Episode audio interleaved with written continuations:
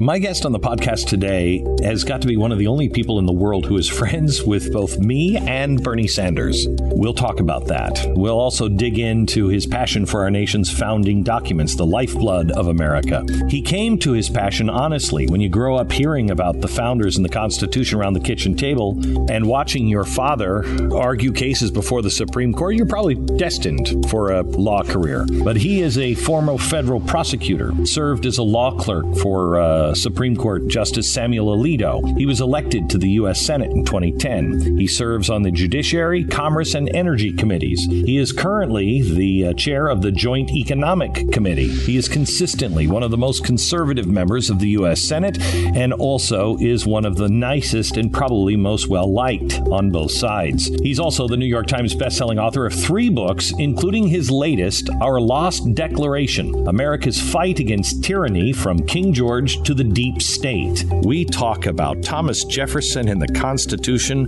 all the way to John Roberts on the Supreme Court. And I saw a side of Mike Lee I haven't seen before. And also the socialist Democrats that are running that he works with in the Senate and Donald Trump. Surprising interview with Senator Mike Lee.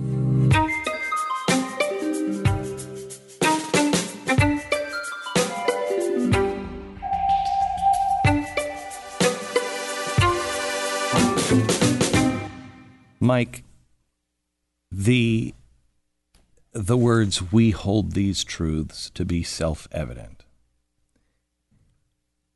has really bothered me lately because I'm not sure that we have any truths that we find self-evident anymore. If those aren't self-evident, what is? But you know, I, I guess I used to think you could you could wake anybody up in the middle of the night. You say, hey, should you be free? Of course. Should the government pick you up in the middle of the night? Of course not. Should you be able to write your own destiny? Should somebody be able just to uh, take your life on a charge and you don't have a, a way to respond to it? In the middle of the night, people could be woken up and they'd be like, "What are you talking about? Of course not. That's that's okay." But that's not true in China. I could wake people up in China and they they won't answer it the same way. And we are losing our our grasp on so much truth. Should somebody have a chance to defend themselves and not be called in front of a tribunal for a witch hunt? I would hope most Americans would get that one right, even in the middle of the night, uh, with some are reliability. We? Are we? Look at Me Too. Look at Kavanaugh. Look at some of the things that we're doing right now. You don't get a trial, you're just guilty. Yeah. So we've accepted the fact that in a formal legal proceeding, you have a presumption of innocence. We've started to stray from it in our interpersonal interactions and in even our public interactions. So uh, that is a disturbing trend. A chill wind blows. We will generally answer the question right when asked the question in the right way. But I worry that cultural norms are eroding our concept of what it means to have a presumption of innocence. So, can a society have two standards? No, and it shouldn't. And I think it's one of the reasons why in China, for so many decades, uh, they've been really bad and gotten away with being really bad at mistreating their people. I, I don't think there was the same type of. Um, cultural resistance to that sort of thing. I don't think the Scottish Enlightenment had a chance to work its will on the Chinese people in the same way that it did on the American people prior to the American Revolution. So we come from a different starting point, and that's one reason why we should expect more of ourselves. But our starting point really is the starting of everybody's life. You know, if, if you're not trained this way, if you're not brought up this way, we've done such a horrible job at teaching our children, oh, they know about rights, but how many know about responsibilities? How many know why those rights? How many can actually name just the five rights in the First Amendment? I, I, suspect that most can't. And in fact, I saw one statistic suggesting there are uh, maybe as many as 40% uh, of Americans can't identify which rights are protected by the First Amendment. That's troubling. Uh, and I think one of the things that causes us to steer away from that is that we have diluted the word right we, we, we have started to embrace just in our language, in our day to day conversation, we tend to associate the word right with things that we like. I, I have a right to be happy uh, is different than the fact that I have a, a right to uh, the pursuit of happiness. Those are two different things. Rights typically are things the government can't do to you. They are not things that someone has the right to take away from someone else in order to give it is to health care right? Well, no, because uh, health care is something that you consume. It's it's necessary, just like food is necessary, just like a lot of things are necessary, but they are not the government's responsibility to provide for you. And if the government takes away from A to give to B, that's not a right. That's the transference of uh, of something, of a good or of a service. So wouldn't let's say food, healthcare. Healthcare is not a right. You have the right to access health care, right? Sure. You certainly should have the right to be able to access health care and to not have the government interfering with your ability to access health care. And you should have the right to not be systematically discriminated against in your access to that or any other service uh, based on your skin color, for example, or based on who your parents were. So I remember reading a story, I don't even remember where this was from. It's either in the Northwest or the Northeast.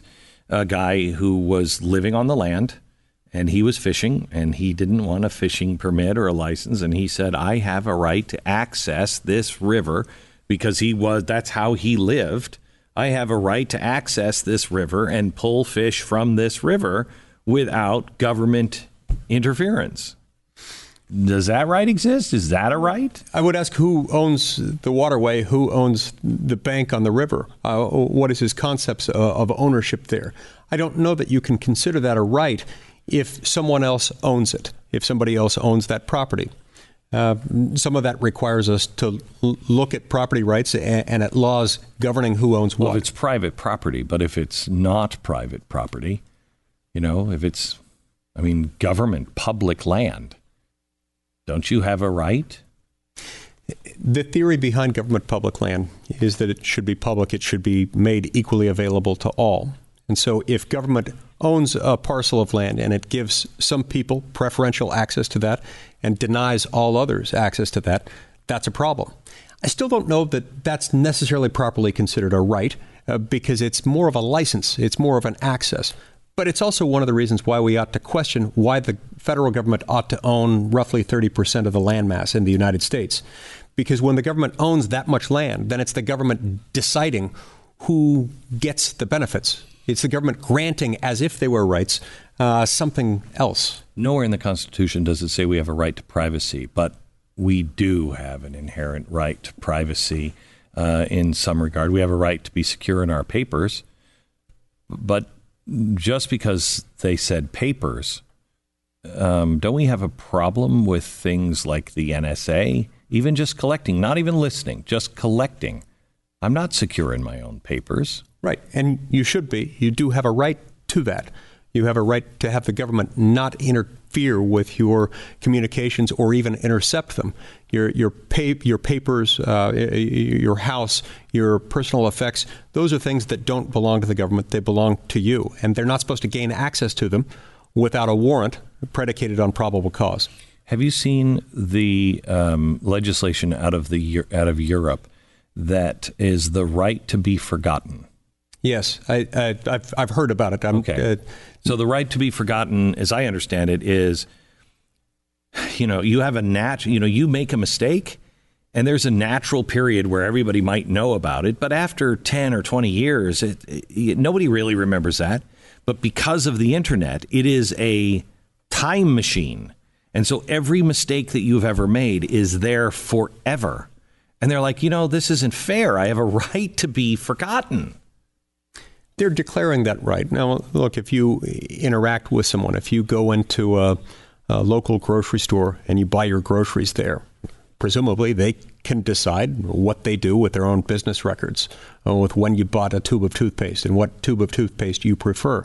I don't know that I would call that a right, a, a, a right that the government can compel them uh, not to keep track of what kind of toothpaste you like. Mm-hmm. But it does become a problem the minute the government itself starts collecting that information or using others as agents to collect the government mm-hmm. uh, uh, for the government information about you. So let me go one one more place on this, then we'll change. Um, the the right to privacy, the right to your be secure in your own papers. I personally would like the president to be transparent, but uh, can he be compelled, or is it right for the government to release information about his taxes because the people or the House demands it? No, in fact, I think it's a terrible idea. I think it's a terrible precedent. I think it's a precedent that, if set uh, by the Democrats, uh, many of whom want to get access to this, I think they'll come to regret it in time. This isn't a good place to go.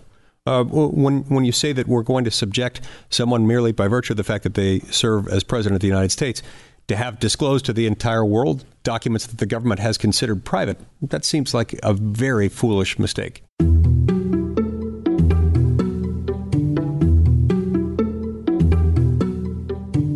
So let's let's change topics here um, to something a little more fun. We have Elizabeth Warren, Cory Booker, Kamala Harris, Bernie Sanders, and Joe Biden. Anybody else from the Senate that is running? Uh, Kirsten Gillibrand. Okay, all right.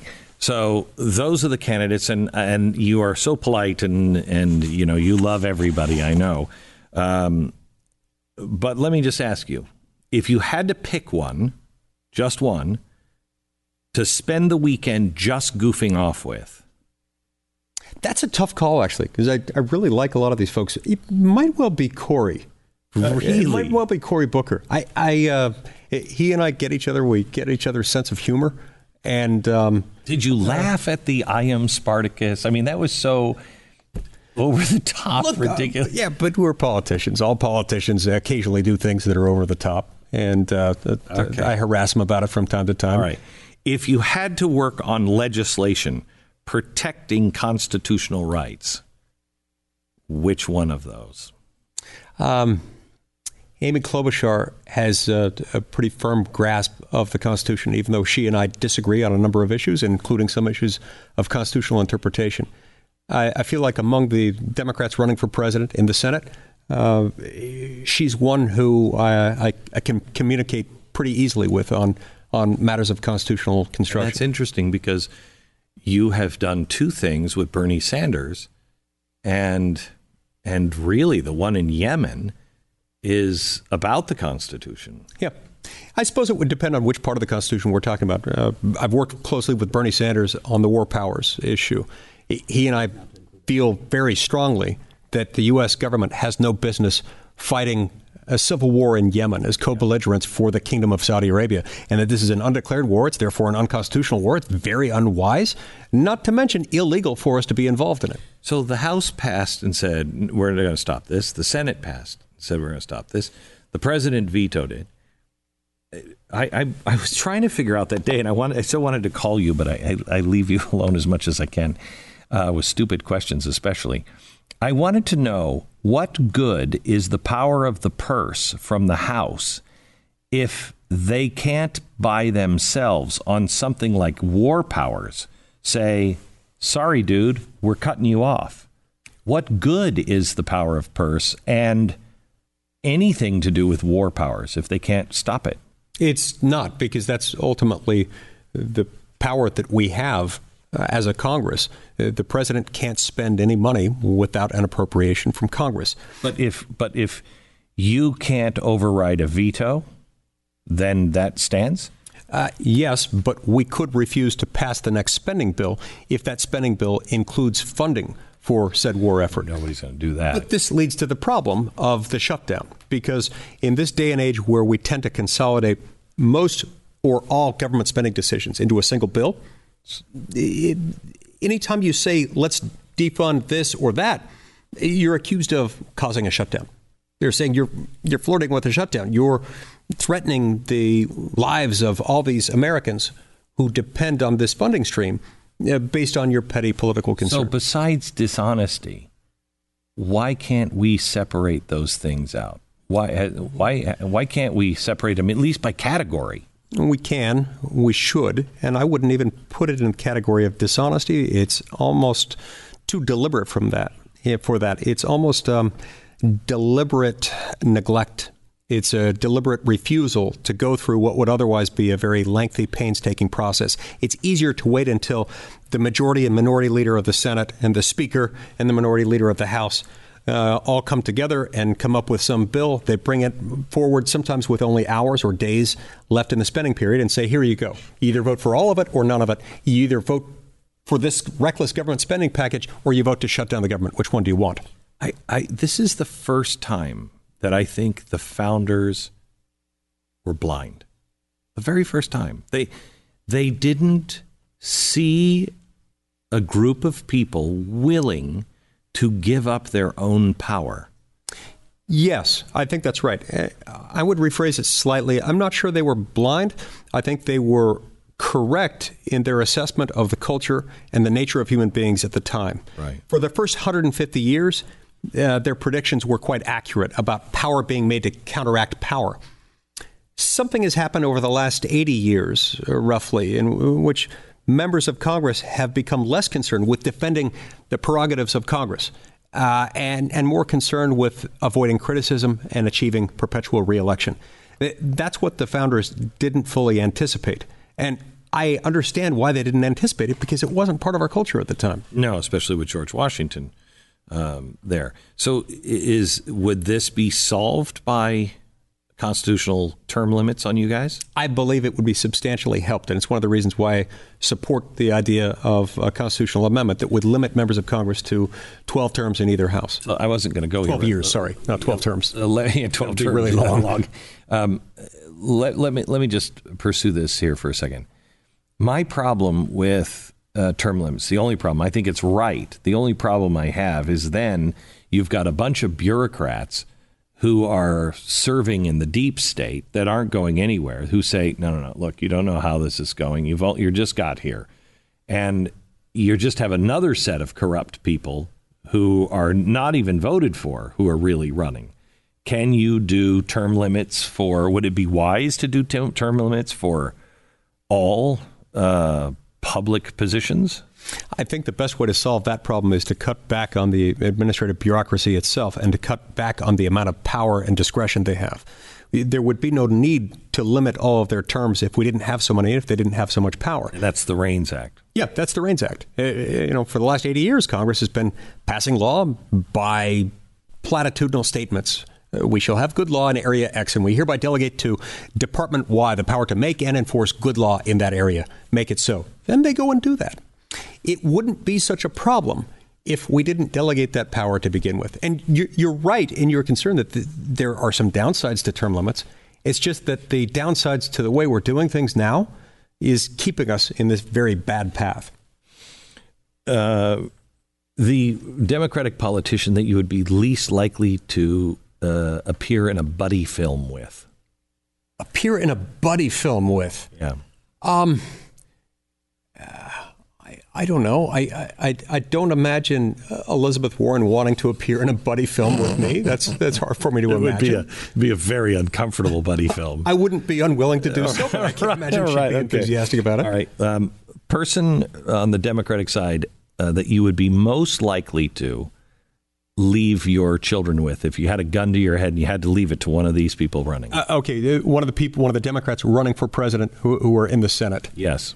Um, probably Kirsten Gillibrand.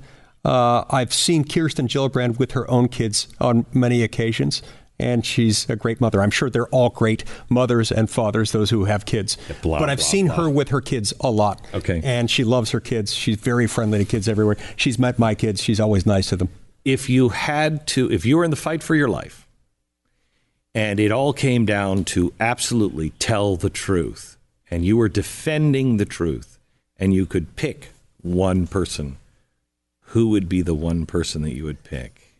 Okay, am I picking them to be president or am I picking them to, to be defend, the nominee for their party? Uh, no, I'm having you pick one of the people who are running that you had to you're in for some reason you're in the fight for your life and it has to the truth has to come out who do you pick to defend the truth with you fight for my life for truth for truth uh, I think I'd go with Klobuchar. She's a prosecutor. She's dealt with the truth. She's brought out Q and A through Q and A through cross examination. I think I can trust her with that. Want to take a quick pause from the uh, podcast um, and tell you about something that we've put together: a cruise through history. I'm going. Uh, Bill O'Reilly will be on the boat with me. Uh, that'll be crazy. Uh, Stu, Rabbi Lapin, David Barton, all really focused on history. But we're going to the Mediterranean. We're going to start in Venice, then we go to Croatia, Greece. And Israel. And this cruise through history is on a beautiful cruise ship. It happens next spring. We are going to spend time learning about, you know, what made the Dark Ages end and bring into the light and reason and what is a republic in Greece and Athens and what is our faith really all about. It's going to be an amazing trip. All you have to do is go to the website comesailaway.com, find out all about it. it happens next year. Please join us. comesailaway.com. So, Mike, I want to turn to the Green New Deal. Uh, or uh, this this report on global warming, and this is um, the resolution. I'll give you a copy of it. The resolution here for the Green New Deal, and I want to just ask you a couple of things. Um, first of all, you've read it. No, no. I'm familiar with what it does, but I have not read okay. the. Um, if you uh, look on page five, paragraph E, to promote justice and equity by stopping current, preventing future, and repairing historic oppression of indigenous people, communities of color, migrant communities, deindustrialized communities, depopulated rural communities, the poor, low income workers, women, the elderly, the unhoused, people with disabilities, and youth. Um, what does that just that paragraph do to us? Well, first of all, I am confused because I thought we were talking about climate change. I thought we were talking about global warming. This seems right. to be talking about something very different very than different. that. This is different than the talking points from which I've gleaned many of their uh, their own talking points, FAQs on this. This seems to be talking about something different, a type of uh, social justice uh, effort rather than simply a climate effort. If you believed that the world was going to end in 12 years, 11. 11 now, uh, would you uh, be worried about any of those things? What would you be doing if you were really truly if you really truly believed we had 11 years to fix this problem? What would be your priority? Well, okay, so if if I believe the world was going to end as we know it within 11 years unless we did something put in place some drastic um, uh, greenhouse gas emissions mm-hmm. legislation. Mm-hmm. I think I would focus on getting that enacted into law as quickly as possible. I'm not sure that I would focus on the secondary social. Uh, social justice ramifications of that because I'd probably be more concerned about saving the planet, saving human lives. Now, if they do believe that, I understand a lot of their passion that goes into this. And yet, I find it difficult to believe that any law the government, any law that Congress can pass is going to make the difference between us existing and ceasing to exist in 11 years. I can't imagine it. Uh, to achieve the new Green Deal goals and mobilization, a Green New Deal would require the following goals and project providing and leveraging in a way, this is on page 10, providing and leveraging in a way that ensures that public receives appropriate ownership stakes and returns on investment, adequate capital uh, including community grants, public banks, and uh, public financing, technical expertise, supporting uh, policies, and other forms of assistance to communities, organizations, federal, state, local government agencies, businessmen working on the Green New uh, the Green New Deal mobilization. What what what does that mean? We're we're all becoming shareholders in? I, I think so. Now they're using some terms in here that I'm not familiar with. Um, public banks. What's that? That's sort of like a municipal church or a, a federal family. I mean, these are concepts that don't really exist in our system of laws and within our constitutional structure. Well, public bank that wouldn't even be the Fed, would it? Yeah, I, it, it, sounds to me like private. it's some sort of government office that redistributes wealth, perhaps. Is there any doubt in your mind, Mike, that the people that we're talking about that put this together, all of these people who are running endorse this? Are they serious? I don't think they can be serious uh, about endorsing this because at least the colleagues who you referenced who are currently serving in the United States Senate. Not one of them voted for it. We, we brought up the Green New Deal bill for a vote in the Senate. And uh, in fact, uh, this is the one we voted on. If this is the same well, it was bill kill- that was introduced in the. What kills me is they said by you saying, let's vote on it, that you were all just playing a game with them and tricking them. Oh, no, quite to the contrary. We were wanting to demonstrate that legislation isn't a game. Uh, that, that's not a game at all to say, okay, you've proposed this. Uh, those of you who say you support it, which, as I understand it, all of them do, all of them ought to be able to tell us whether or not you'd be willing to actually vote yes. Not one of them did. Not one of them. But is that because they're wearing a mask? I mean, you don't draw this up if you're not serious.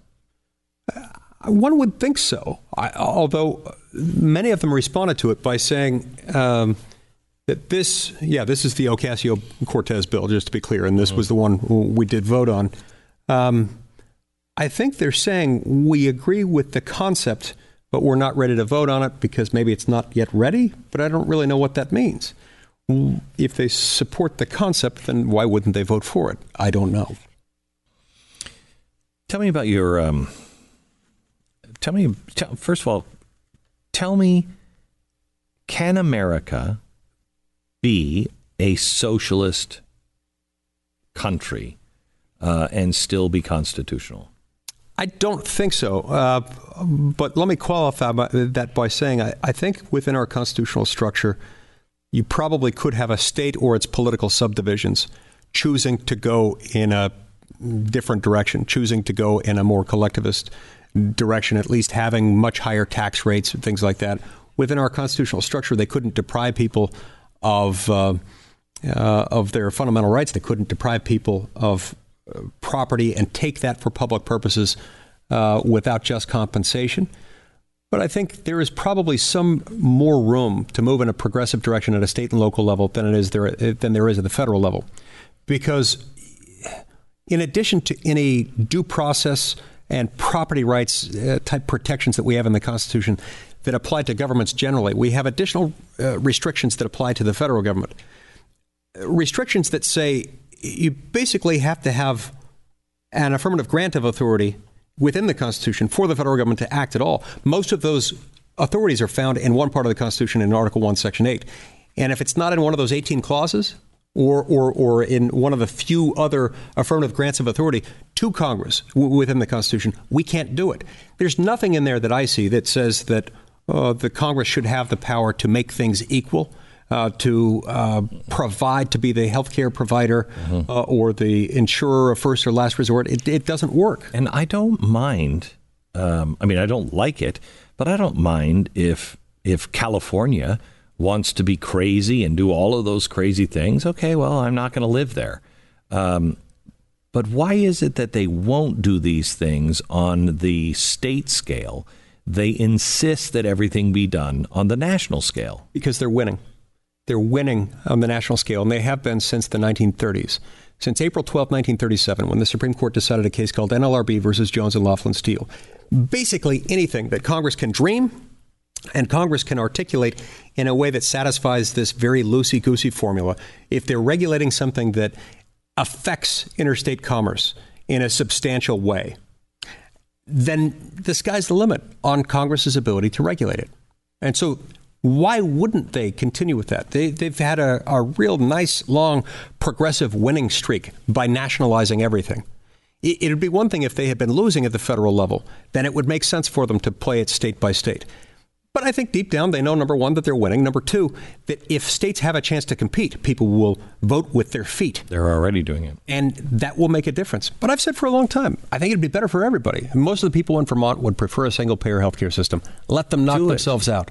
Let them do it. They could do so a lot more quickly and effectively and efficiently at a state level than at a national level. We ought to let them do it. So I am totally for that. I am a Tenth Amendment guy. You you can do whatever you want in your state. Here's the rule, though you can't force me in another state to pay for your mistakes. Right. And, you know, is there any role for uh, you know, all government, you know, federal government rolling all these things out because they know it will fail on a federal on a on a, a uh, state level, and they will not be able to afford it, and they'll be held for it. So bump it up to the federal government because the federal government can run deficits and just print money. And that is effectively what we do. That is effectively uh, what has been happening now for decades. And it's very sad because uh, within our federal system, we, we, we, know that people can't just move to another state and avoid all of this. Uh, and we also know that uh, we're better off in the United States than we are in most other countries. Most people aren't going to move to another country over this. But it still means that we're falling short of where we could be. And we're still holding people back. And I think at the end of the day, ironically, Glenn, this disproportionately adversely affects America's poor and middle class more than anyone else. The poor and middle class are those who are being most harmed by this mindset that says if anything in government's going to happen, it has to be at the federal level. We're all worse off as a result, but especially the poor and middle class.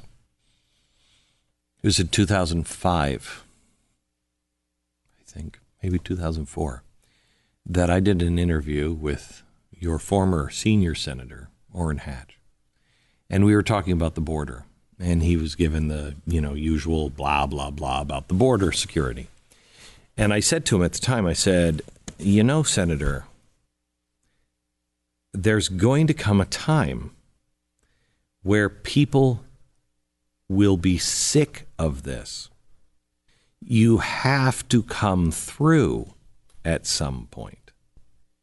And he said, Oh, I know, I know, I know. People are getting upset. And I said, No, no, no.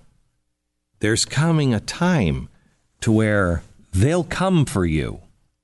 And whether that's at the election box or with torches around the Capitol, they'll come for you because you can only be lied to so many times. If you see what's happening, did, did you see the election in, in Ukraine, the new president?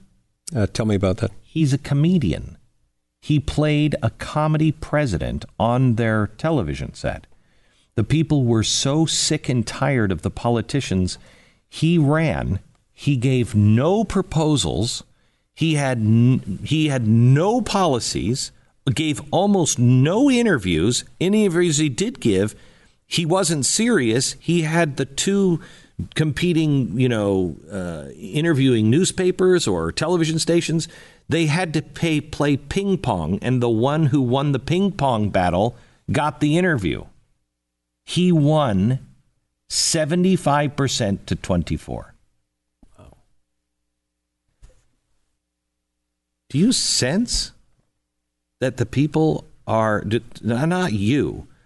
Do the people in Washington are they getting the understanding at all that the people are sick and tired of this?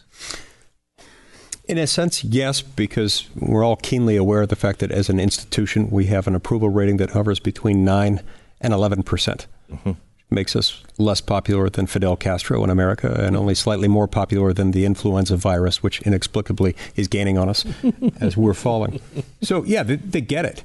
Uh, but I think there is a tendency to think, well, that, we're just going to have to do more good stuff then, uh, uh, neglecting the fact that part of the reason why we're held in such low esteem is because so much of what we touch has the opposite of the Midas effect, the reverse Midas effect. Things we touch sometimes uh, turn out very, very badly. Some of them view it, though, as uh, let's touch more things. Let's get, get the federal government more involved. And, and I think that's what we're failing to grasp. It's the concentration of power in Washington and then the delegation of power within Washington from the people's elected lawmakers to unelected accountable bureaucrats that's making everything worse. And at the time when the people are fed up with that, we're doubling down. We're stepping on the accelerator, and that's going to create problems. So let me let me go back to the border here. I think that the border, the cry for a border wall, it's not racism. It's not.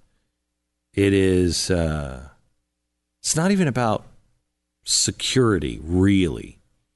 It's about they've been asking, they've been asking politely, they've been asking, can somebody care about these things? Because we really do care. They've been told now by both sides that they do care about that. And yet they've been shown by both sides, no, they don't. Not at all. And so the border wall is the American people saying, enough with you. Enough with you people in Washington. I want something permanent because you guys tell us one thing and then you do the exact opposite. I want a wall.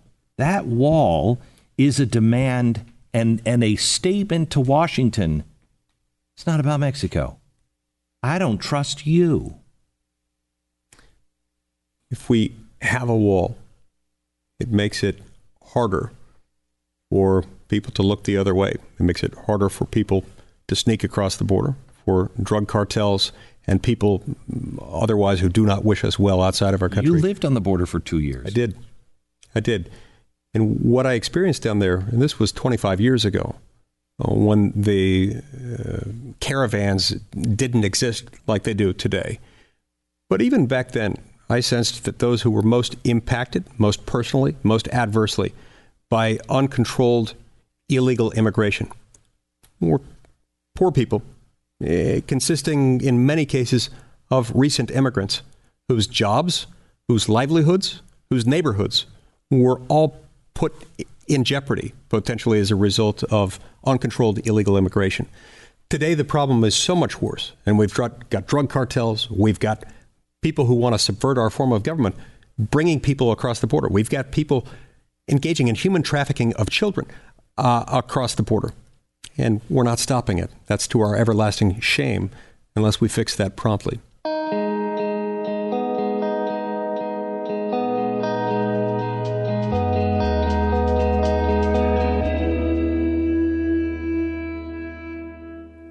you and I felt very much the same about Donald Trump. I think. Um, I, I was concerned, and I'm still concerned about the the public behavior of the president. However, I will tell you, at times it feels really good to see him just punch people in the face, you know. And that's not. I'm not saying that's a good thing, but it it uh, you have that human reaction. Um, when I was judging him for the election, I was judging him on that and what record he did have, and none of it was conservative. The president's not a conservative, but he has done and accomplished some amazing things. Israel probably being paramount on that. How is your relationship with Donald Trump? How is how, how what do you how do you how do you view him now going into this next election? I, I, you're exactly right. I had some concerns with him, and I was probably more vocal um, uh, than many would have been at the time at expressing those concerns. I have been pleasantly surprised at what he's done. Now, I don't agree with him on everything. Uh, there are some things he says that make me nervous. I disagree with him, for example, on trade policy. Big time. But I have great respect for the fact that he came to Washington and actually did what he said he was going to do. Yeah. Uh, more so than any president in modern U.S. history. People wouldn't be asking for a wall if more people did what they said they would do. Exactly. I, and I, you know, I think I fundamentally misunderstood him at the time. I think I was viewing him through the same lens that I view other politicians. He he is different. I still don't agree with him on everything, but he's done exactly what he said he was going to do. I have a friend who, uh, toward the end of 2016, pointed out to me something that helped me understand the phenomenon. He said, Imagine that we're all in a bar and everybody senses that a bar fight is about to break out. Um, I, and all of a sudden, there's there's there's one guy who's big and strong and tough, and he takes out a beer bottle and he breaks it across the table and he holds it up and brandishes it, brandishes it against those who are opposing him. Everybody has to decide which person to line up behind. They're probably going to line up behind that person. Mm-hmm. I think that resonates with what happened in 2016. I think people mm. had had enough and they wanted somebody who would go in and knock over a few tables. And I think that's where the left is now. I mean, the right is still there, but the left is there now too, saying we need a bottle breaker. Right, right. And which makes for an interesting inflection point when we've got a choice.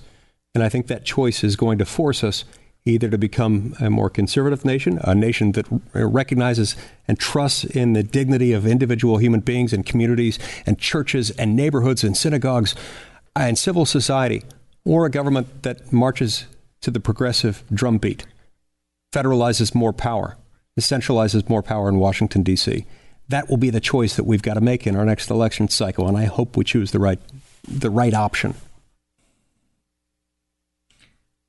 Are you willing to say you would or would not vote for Donald Trump? Oh, I'm going to vote for him. I, am going to vote for him. I'm going to support him.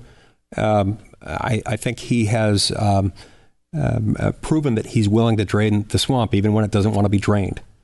And so it makes me more comfortable with him than I was in 2016.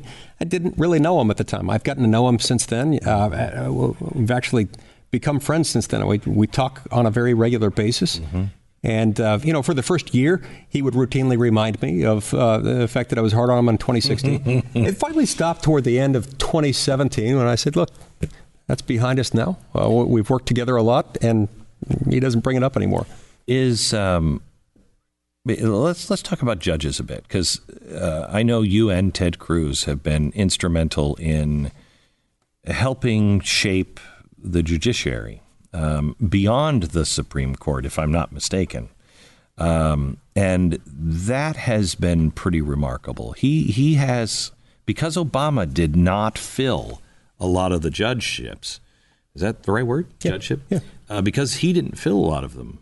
I think he came into office with 150 openings. Is that right for federal? It, it was a lot. It, yeah. It, it, was a lot. And I think he's he's going to have the opportunity to appoint more judges on the lower bench than anybody else yeah. in history, exception maybe of FDR, who had four terms.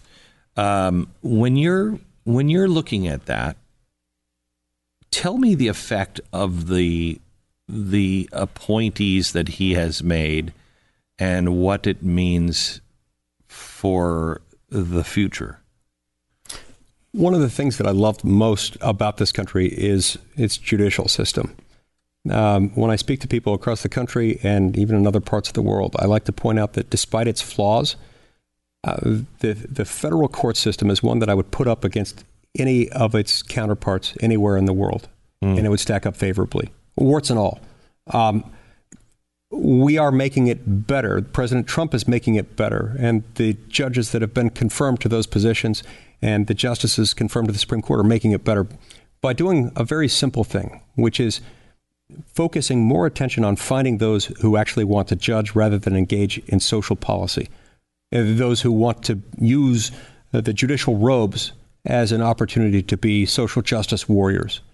We just want judges who will read the law and interpret the law based on what the law says. There are tools judges have, canons of statutory construction and constitutional interpretation that help guide their their reading of the law. And that's all we want are people who are willing to say the law says X, it should do X mm-hmm. and decide what that law actually means rather than what they wish it meant. Right. And if you don't like it, then people go work to change it. Exactly. And, and, and as simple as that sounds, it is somewhat revolutionary in that it, it a few decades ago, this sort of thing, uh, uh, what I've described is, is essentially what we call textualism and originalism. Um, these concepts were somewhat foreign 30 years ago. Now they're commonplace. And in fact, in this administration, there are more or less prerequisites for getting a robe on the federal bench. Mm-hmm. The United States will be better off as a result.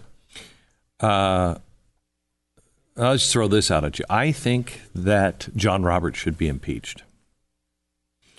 And here's why.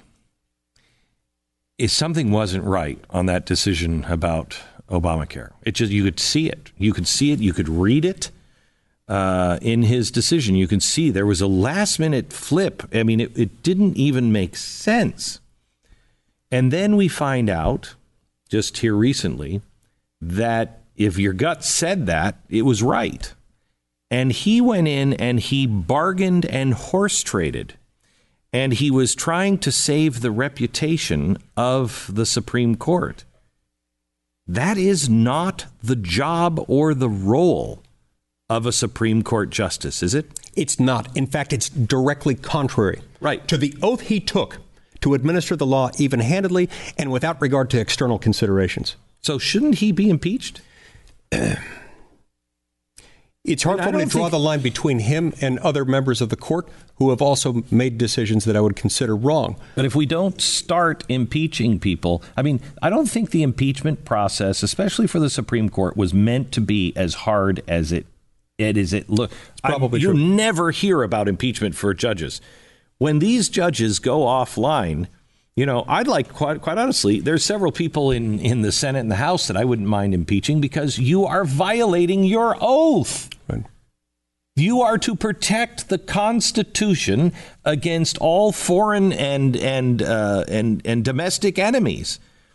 I see people making decisions all the time that is absolutely unconstitutional. But when you have a sitting judge and it is revealed the horse trading that went on, that's just another political house now. It's wrong. And, and that's one of the things that differentiates that from just other members of the court with whom I sometimes disagree in, in, their interpretation of the statute or the constitutional provision before them. In this instance, we now have evidence. I widely suspected at the time, wrote right. and did ex- extensive uh, uh, media interviews about it at the time, that something had gone terribly wrong. I wasn't Correct. sure what it was. But now we know. But now we know. Right. So you can't say, well, this is a difference of opinion, or maybe we now know. Shouldn't he be impeached? Perhaps he should. I have never given serious consideration to that until this very moment. It's something worth considering, except for the fact that it'll never happen. I mean, first of all, this House of Representatives uh, impeachment proceedings are initiated in the House, and then they require a two-thirds supermajority uh, to bring about removal. It never happened. Isn't it worth having the conversation about to for a definition of what it means? Maybe so. Maybe that would send a, a signal that needs to be sent that if you engage in uh, consideration of extraneous factors that are inappropriate to be applied in that case, if you rewrite the law not once but twice to save it from an otherwise inevitable finding of unconstitutionality. You are a political branch. That's what he's done. He's made it a political branch. It is not a political branch. These are unelected officials that are, are acting like politicians. That's not their job.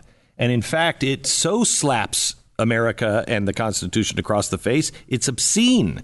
It's, it's, in some ways much more obscene than what the the Democrats and the Republicans have done with health care because I mean at least that's dancing around the edges. This is completely foreign. Right. And I think what bothers me the most about it, Glenn, is the fact that at the time he did this, it brought him praise, not just from the left, but from many who call themselves Republicans or, or at least or, or not avowed leftists. People who said, oh, this was so statesmanlike, so strong of him to do that. But in calling it statesmanlike, they unwittingly described it as exactly what it was. Yes. It was an act of political insurrection. It was Correct. an act against the legislative Correct. branch and against Correct. the Constitution. And you couldn't say, I mean, I said, when that happened, I'm like, that doesn't make any sense. It doesn't make any sense. And then we saw the, his his decision. We're like, this looks like it was rewritten in haste. Right. This is not what his decision was. What happened? Because because it, it was, and uh, having clerked at the Supreme Court and been involved in uh, assisting Justice Alito with drafting opinions, uh, I've seen the way this works, and that what came out as the dissent read like a majority opinion. Read like a majority opinion that in the, the, the, final days or weeks before it was released suddenly had to be turned into a dissent. So then, don't we, if we don't stop this, um, and I have to tell you, I disagree with Justice Ginsburg, and she has said, and I think this is an impeachable thing, but she said, I don't look to just our Constitution. I look to the the new African Constitution, which is now, you know, grabbing land from people. Well, that's not your job, Ruth. You're not supposed to look at the African Constitution. You're supposed to look at our Constitution. I didn't come on here to defend her point of view. I think in that circumstance, she said if I were drafting a new constitution, I wouldn't look to the U.S. Okay, okay I would good, look to the good, South good, African conversa- constitution. Well, I'm, I'm actually I'm actually defending her in some way. I can't. I have not seen something where she didn't have some sort of constitutional underpinning that I think is screwed up, but it's underpinning of the Constitution I have not seen anything like that. This one is. And if we don't stop this now, dead in its tracks, with this evidence, you're creating a new political branch that is the most powerful of the three, and it's political and unelected. Uh, that is a fair point and worthy of consideration. I doubt that it will ever come to fruition with that, um, but it's worthy of consideration. It's also worthy of bringing up in connection with future nominees to the lower courts and especially to the Supreme Court. I think it's significant that since then, uh, when Donald Trump ran for president, for example, he ran by saying, I'm going to appoint people in the mold of Antonin Scalia, of Samuel Alito, uh, in the mold of, of uh, Clarence Thomas. And he did not say of, of John Roberts. That by itself will have an impact. And I think that by itself will help deter future Republican presidents from putting someone on the court who would do that for the for the sake of political expediency or whatever it was that was motivating him there. Last question on the Supreme Court. Uh, why was Kavanaugh added to this list at the last minute? I don't know. Uh, I want to get back to that. I, I want to get back to the uh, South African Constitution thing yeah, in, in, for a second. Uh, the fact that she said she would look to the South African com- uh, Constitution is itself very disturbing. I point that on, only to clarify what she was saying. If you read the South African Constitution, which I did a short time after she made that statement, you'll understand why it's very disturbing. It, it has a whole lot of concepts that are fundamentally incompatible with our constitutional system of government. Uh, South African Constitution, right. which is like, uh, I mean, and I believe it's been changed since then. It's very different from our own. Yes. We'll just say. Uh, as to why Kavanaugh was put on the list, I don't know. Um, I, I, know that uh, a number of people uh, within the White House and those advising the president knew him and thought well of him. Um, he had clerked for Justice Kennedy and uh, perhaps they wanted to make sure. Uh, this is rank speculation on my part. I can't. I don't know this, and I can't know. Um, but I wonder whether they wanted to find somebody who um, would make Justice Kennedy feel uncomfortable, uh, feel comfortable with the decision to retire. If he knew that whoever they were replacing him with was someone he knew and trusted, maybe that made him feel happier about stepping down. Is that the right thing to do? No, but uh, I, I, you're not in the circle. You asked for my speculation. Yeah, yeah, yeah. Okay. I, I, offered, um, and and I want to be clear. It is nothing but speculation. I know of no reason to believe that's what happened. So I, I am concerned. Because are you concerned by the way he's been voting and he's kind of like teaming up with Justice Roberts at all? Did we blow an opportunity? Here? I think it's way too early, early? to predict that. Well, they um, never get more conservative. Um, yeah, that's that's right. But even still, with Justice Kavanaugh, he hasn't been on there long enough uh, for us to have a, a, fair snapshot. In many instances, it takes years. Uh, some would say a decade or more to be able to get a clear picture of where they are. Uh, re- remember when um, David Souter was put on the Supreme Court? Mm-hmm. A lot of people said he was a conservative and continued to insist mm-hmm. that he was a conservative. Um, he turned out not to be. Uh, so, is there anything in, in Kavanaugh's record at this point that make you concerned at all? There's nothing in his record at this point that causes me to believe that he will not uh, fall under the category of Justice Alito, Justice Thomas, Justice Scalia, uh, and uh, and so forth. Um, it's it's too early for us to say that he is outside of that fold. I, I hope he is squarely within it, I, and I believe he is. Um, um, so let's let's hope that holds. Can can we let's talk about the Declaration of Independence? Sure, because that's the name of your your, your book is the Lost De- Declaration. Why the Lost De- Declaration? Because we've lost not the physical document itself, uh, uh, but we've lost some of the concepts in it. We've lost the language of it. There are a lot of people who are unfamiliar with what it says, what the message is behind it. A couple of years ago, NPR tweeted out uh, line by line a series of excerpts from the Declaration mm-hmm. of Independence. A lot of people freaked out, uh, thought that it was um, uh, referring to the President of the United States rather than King George III. But more importantly, they didn't recognize it as our founding document. Mm. That is itself troubling because the Declaration of Independence informs us of who we are. It it provides the the the concept essential to our constitutional system. I've called it the mission statement. It's the mission statement. It's who we say we're going to try to be. Yes. Um, I, I, just I love the first two paragraphs of this document. I think it's the most beautiful thing I think I've ever read. I mean, I think it's Annabel Lee by Edgar Allan Poe is just beautiful to me. I think this is poetry, um, the way it was written. Now, tell me about this copy here. So this is the copy of this is the first draft of the Declaration of Independence. I'll show it to you. Um, what's amazing is uh, it's written, and wherever it is taken out, you will see a little notation. I think that says Franklin. Wow. Okay, Adams. And what they did is they scratched it out, and Franklin made that, and he had to. It's it's kind of like a shared Word doc where you have to say, okay, I made this this change. Wow. Okay. Did you get this? This is an original. Buy it from a guy named Mark Hofmann. no, I did not. Uh, this is this is a 1830 engraving of uh, the uh, of the first draft. I think this is what needs to be studied, and I'll show you why. Notice, notice when you look at these two pages, what is capitalized? The United States of America. That's it, right? Nothing else. There are two words in the four-page version that add to those, and it is fascinating. Uh, see, the word "men" is in all caps. Yes. Um, There's another one that is is not caps, but it is Christian. printed. Christian. Christian. Read what that's about. Notice that the cha- the handwriting changes here from anything else in this document. In Jefferson's own hand, what's it say? Can you read it? The opprobrium of infidel powers is the warfare of the Christian king of Great Britain. Okay? He's talking here about what he does is he takes, let me see here, he, uh, um, he has determined to keep an open market where capitalized, where men should be bought and sold. So he is directly tying back to the front all men are created equal. And he is capitalizing the words men. Slaves are men.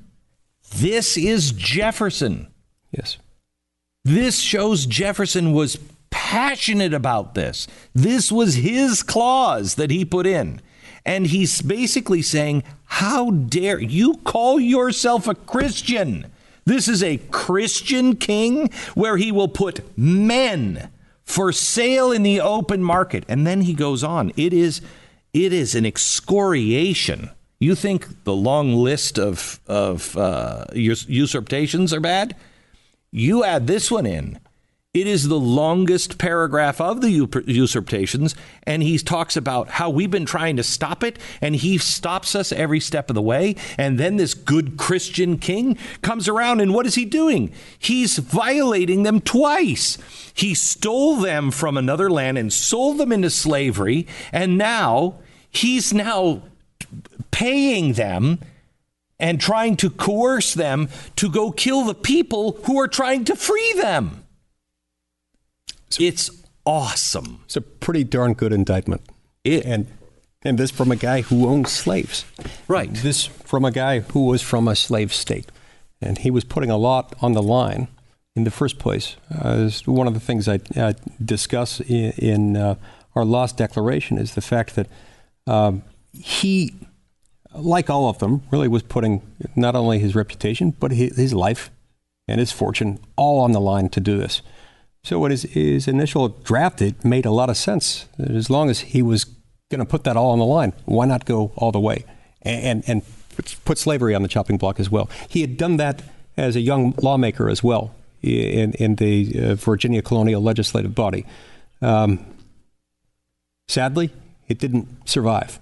Didn't survive his effort in the, leg- in the legislature, didn't survive his effort in the Declaration. But I have to respect the fact that he tried. He tried to get it in there.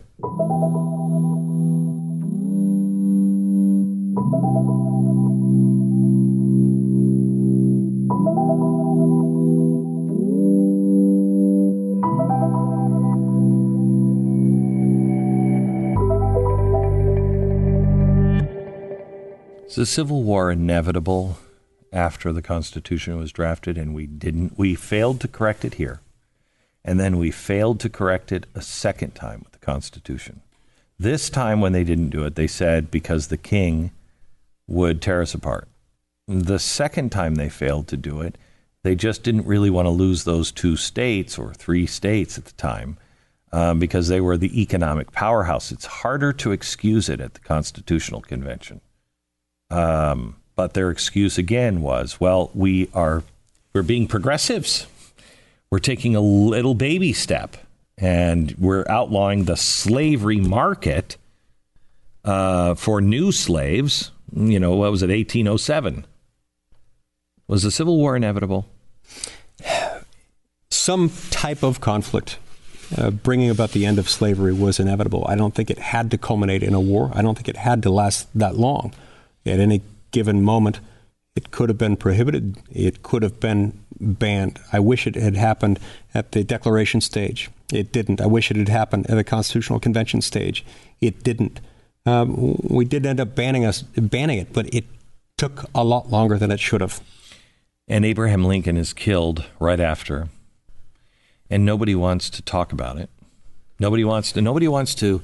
Abraham Lincoln. We're losing every battle uh, until about halfway through, and he said, "God, what do you want?"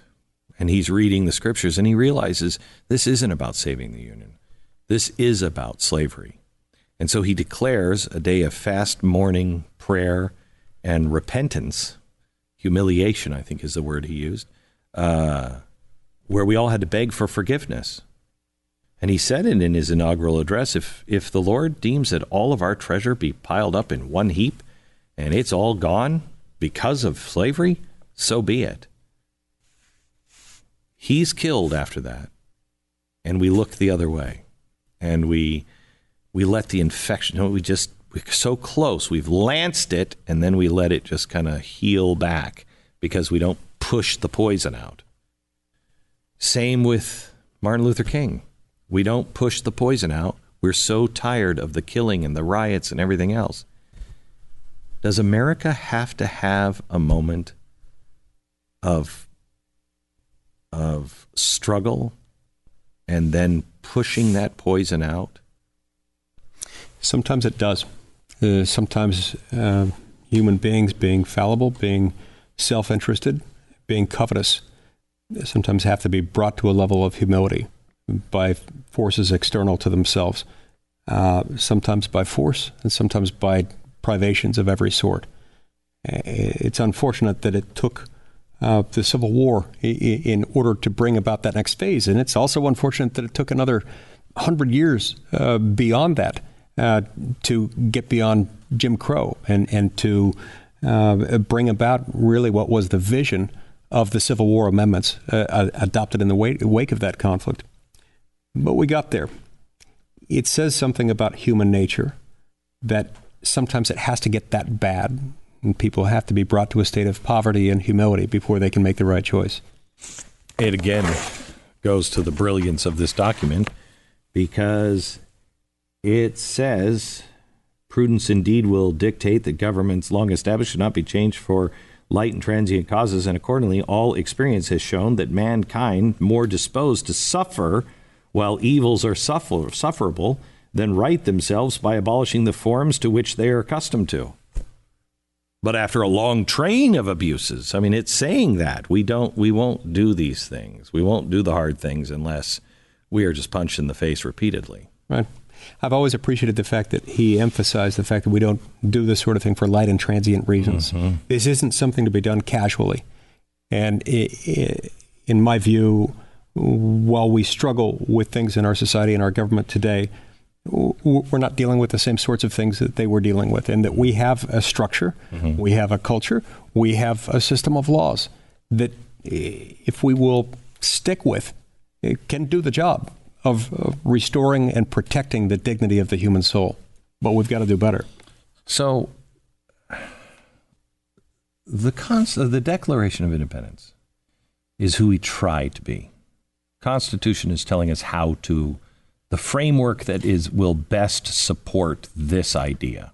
Right. Correct? Right. Yeah, the Constitution is the picture frame. The Declaration is the picture. Okay.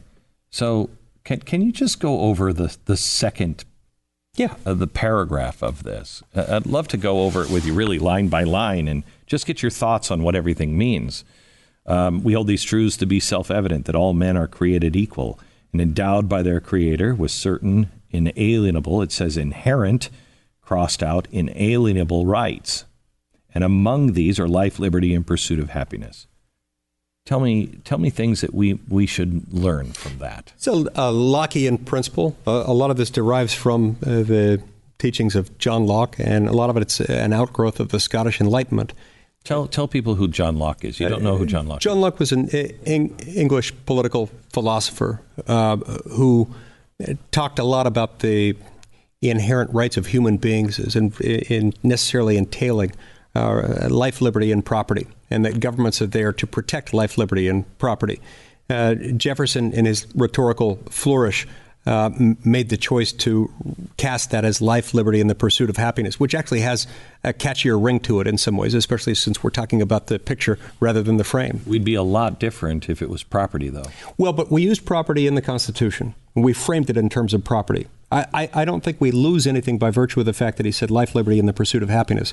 What we do sometimes lose is when people confuse the Constitution with the Declaration and and and like to use the pursuit of happiness as if it were uh, whatever progressive dream uh, the speaker mm-hmm. has in mind at the moment, and then say this means that we are entitled as a Congress to commandeer the nation's healthcare system or something like that. Anyway, so what Jefferson was giving voice to uh, was this belief, this understanding that many of us now take for granted, but that's been an important part of our culture of, of, of Anglo American law and, and, and constitutional structure for hundreds of years. That people have rights that are given to them by God. They exist before the state, they exist before any government comes about and separate and apart from that universe that's a, a sphere it's, it's, a it's a cell that cannot be t- penetrated by government talk to somebody who doesn't believe in god and tell me how. I mean, because I believe in God, so it's easy for me to say, no, th- those are divine.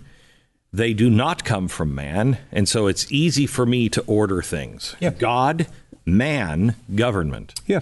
But if you don't believe in God, how do you make this case that these rights belong to you and you are over the government?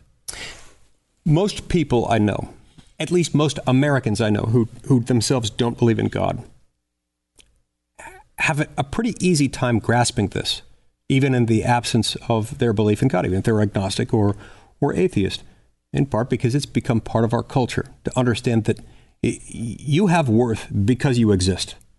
Regardless of whether God exists and regardless of what your vision of God is or how you understand God to exist, you have worth because you live and you breathe. We as a society still accept and embrace that. I don't know that we realize the extent to which that's rare, even in today's world. And even though it has been eroded in American culture, it's still more a part of us than it is in most countries throughout the world. We should be grateful for that. We should celebrate it. But as much as anything, we need to protect it. And that's uh, one of the reasons I wrote our Lost Declaration is I, I want to give uh, I think most parents and grandparents today understand that their children and their grandchildren aren't being educated in the same way they were. That they're not being taught civics, they're not being taught these basic principles uh, about life, liberty, and property, or the difference between life, liberty, and property, and the life uh, uh, articulation of life, liberty, and the pursuit of happiness.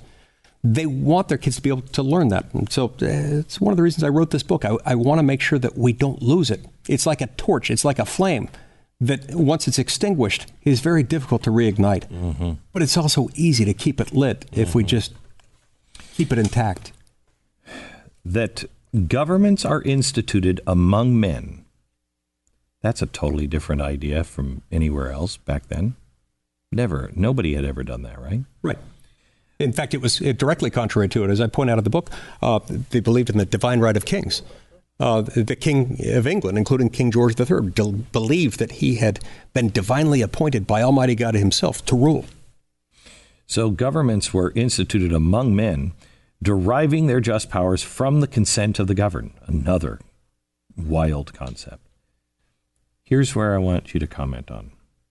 That whenever any form of government becomes destructive to these ends, it is the right of the people to alter or abolish it. Now, there's a comma here, but I'm going to stop.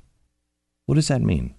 It means when government mistreats you, especially when informed by language that we see later in the Declaration about the fact that you don't undertake these things for light and transient reasons.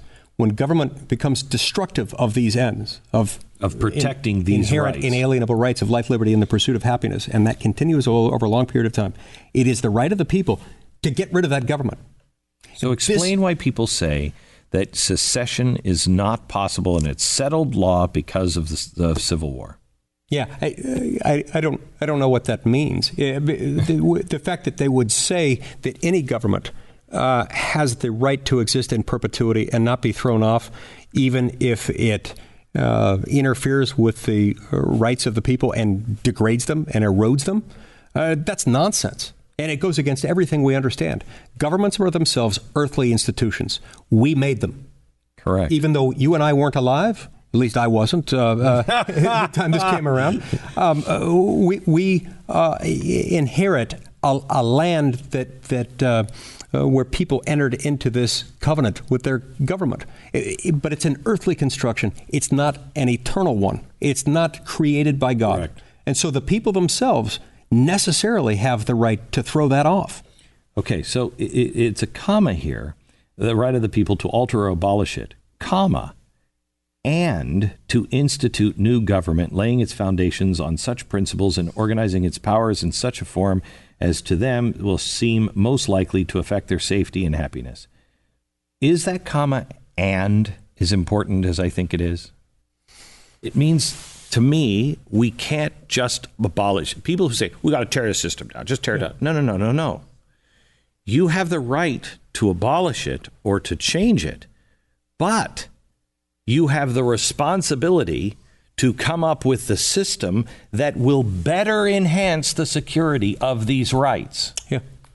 The, because that's what they did. The and is very important in that sentence. I think it would still have the meaning without the comma, but the comma followed by the and makes clear that it follows in that order. Mm-hmm. You don't just throw it off.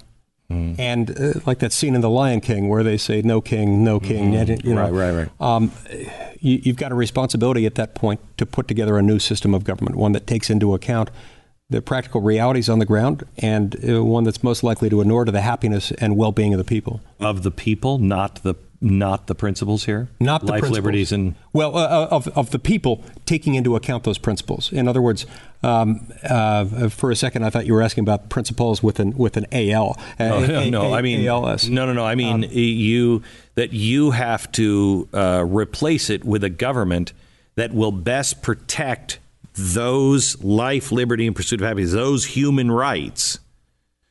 And you can come up with a government that will most secure those things, your happiness and your safety. Mm-hmm. Is that right? That is the whole point of government. It's the only reason we have it.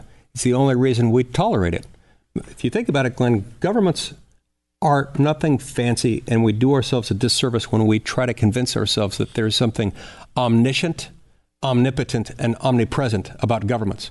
We, we, we actually slouch towards Gomorrah when we do that. We actually start engaging in a form of idolatry when we engage in state worship, when we, uh, in effect, reverence government as though it were some holy institution. Sure, it's to be respected and honored as far as it goes, but it's an earthly creation. We must never lose sight of that. We must never worship it. And we must never conclude that it's not there to serve us.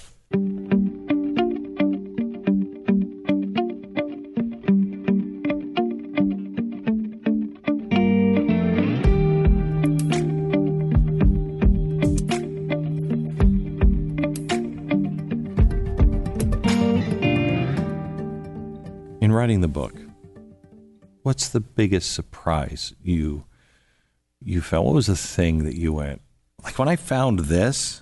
I'm looking at it one day, and somebody, Stu, came up behind me. and He said, "Why are those words capitalized?" And I said, "Gosh, I don't." Oh my gosh! What was the thing that you took away in your research of the for our lost declaration that you thought this is game changing? Yeah.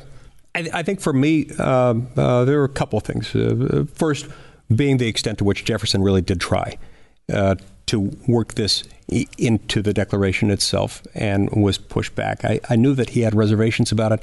I didn't know the extent to which he had tried uh, in the Virginia legislature and again in the Declaration. I was also um, quite inspired to learn a little bit more about Thomas Paine. Uh, I develop a lot of the discussion in, in, parts of the book around Thomas Paine. And I learned more about his background. You know, he, he grew up in a community in England where he routinely saw acts of government overreach, not just of a bureaucratic sort, but really nasty, ugly stuff. He routinely saw people being executed by servants of the king. He routinely saw women being stoned. And he was tortured by these thoughts. When he, he was encouraged later in life um, to come to America, encouraged by Benjamin Franklin himself. He took this long voyage over. I, I imagine what might have been going through his head mm-hmm. as he was on this horrible journey over to the United States. Once he got to the United States, he still had within his soul this yearning for freedom and this resentment for the kinds of abuses against everyday citizens in England by King George III. He knew, he had seen behind that curtain. He had seen there was nothing magical, there was nothing mystical, there was just a guy pulling some levers, and that guy was a fallible, flawed mortal. He wasn't willing to give the God Save the Queen uh, uh, uh, reference too much reverence. And so he wrote Common Sense, and I think Common Sense had as much to do with the. American Revolution and with the Declaration of Independence as any other single document. Oh, I agree. You know, his um, his book is it Rights of Man, the one that he supposedly declares there is no God and all of this. It's in one of his documents where he is he's defending the French Revolution, and um, and people say that he's an atheist. We found and have a document in his own handwriting that proves that's not the case. He was against religion. He was not against God. And he and he's he's writing this beautiful, impassioned letter to Benjamin Franklin. And he says, You I've been hearing the things that are being said about me. It's untrue. He said, You have to understand, in France, they hate the church. They hate it because it's been used as a lever to oppress them. And when they were going after the church, I kept saying to them, I agree with you, I agree with you, I agree with you.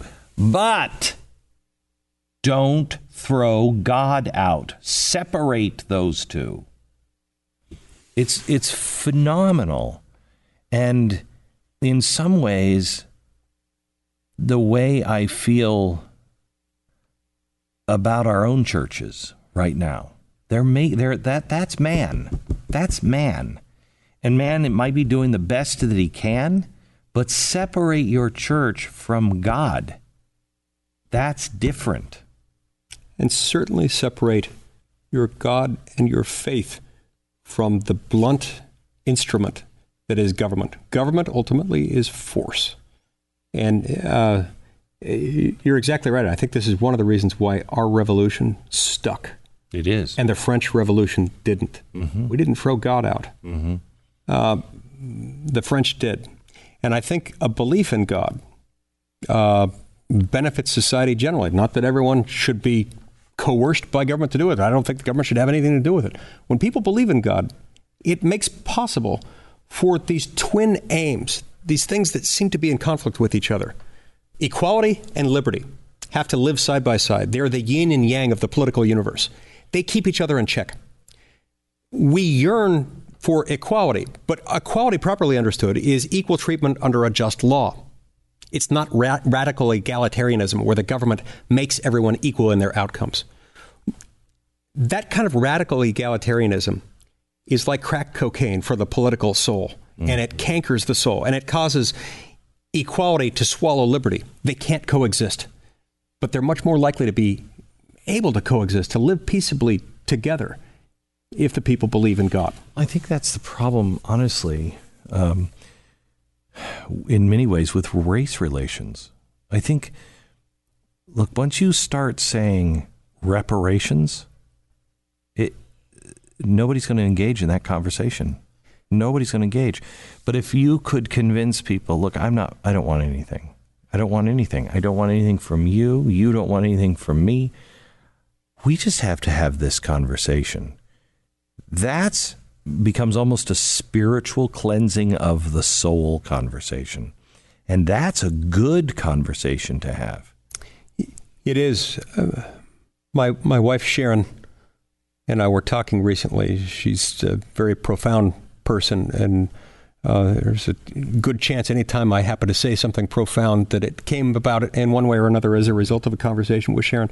She pointed out to me that one of the reasons it's so devastating, it's so harmful, when governments treat people differently on the basis of their race, is that that's one thing in their life they can't control. And it makes them feel desperate. And it leads to all kinds of horrible problems when governments pit people against each other on the basis of classifications over which they have no control, have nothing to do with their conduct, with their character, only something that they cannot change.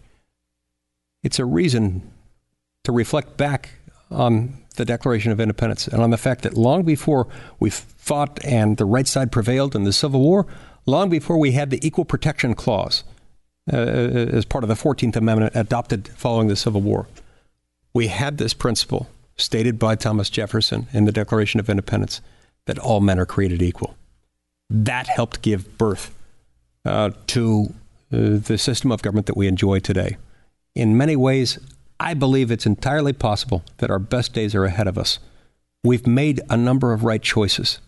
We've overcome a lot of obstacles that they were still grappling with at the time of the revolution. We just have to complete the project.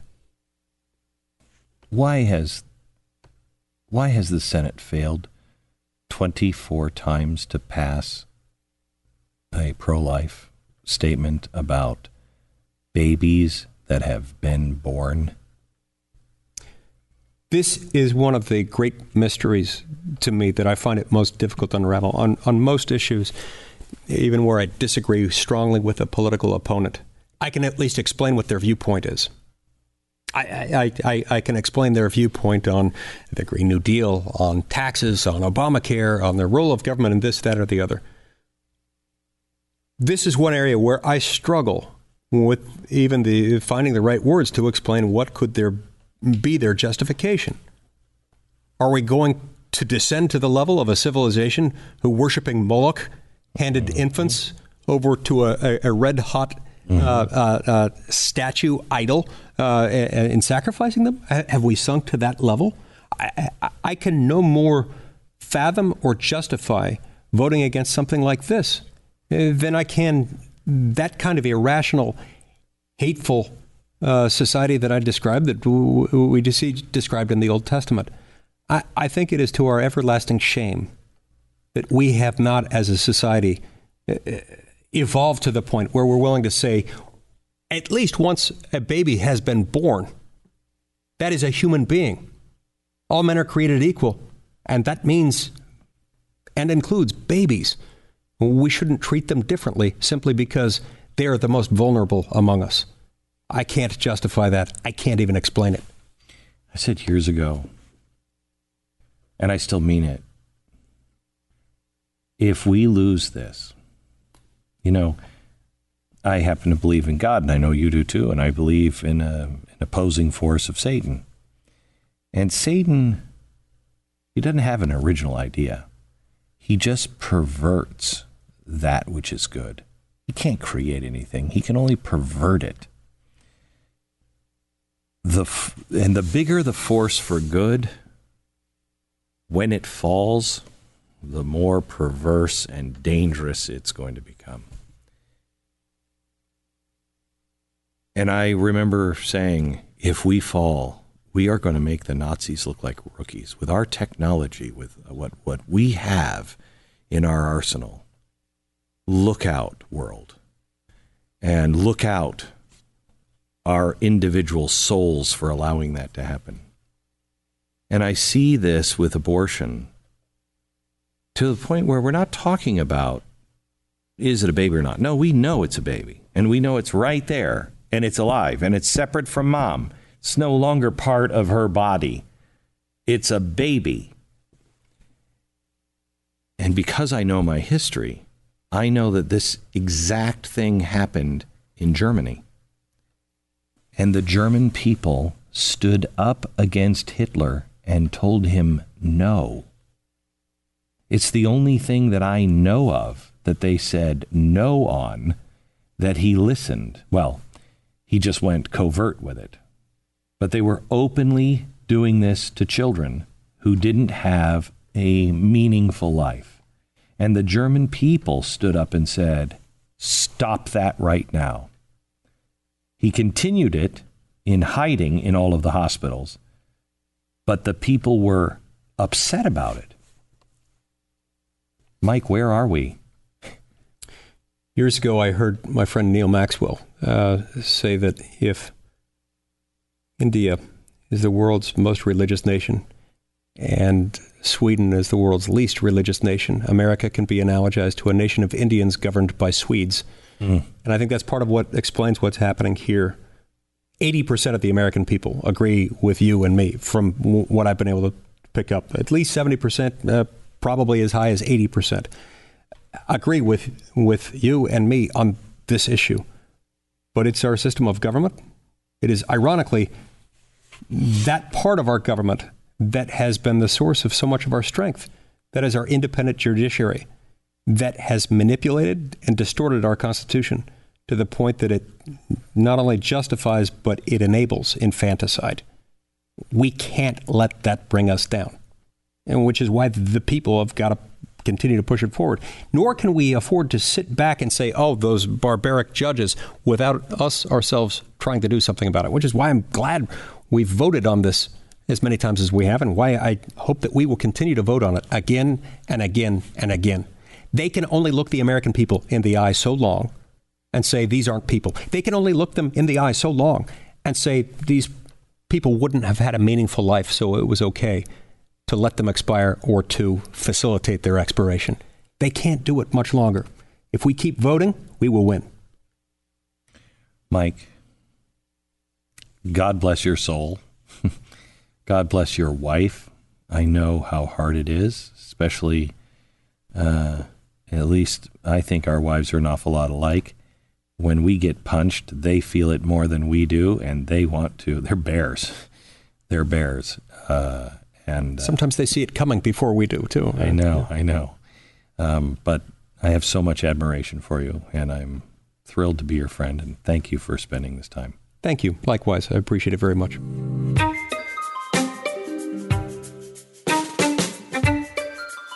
Just a reminder I'd love you to rate and subscribe to the podcast and pass this on to a friend so it can be discovered by other people.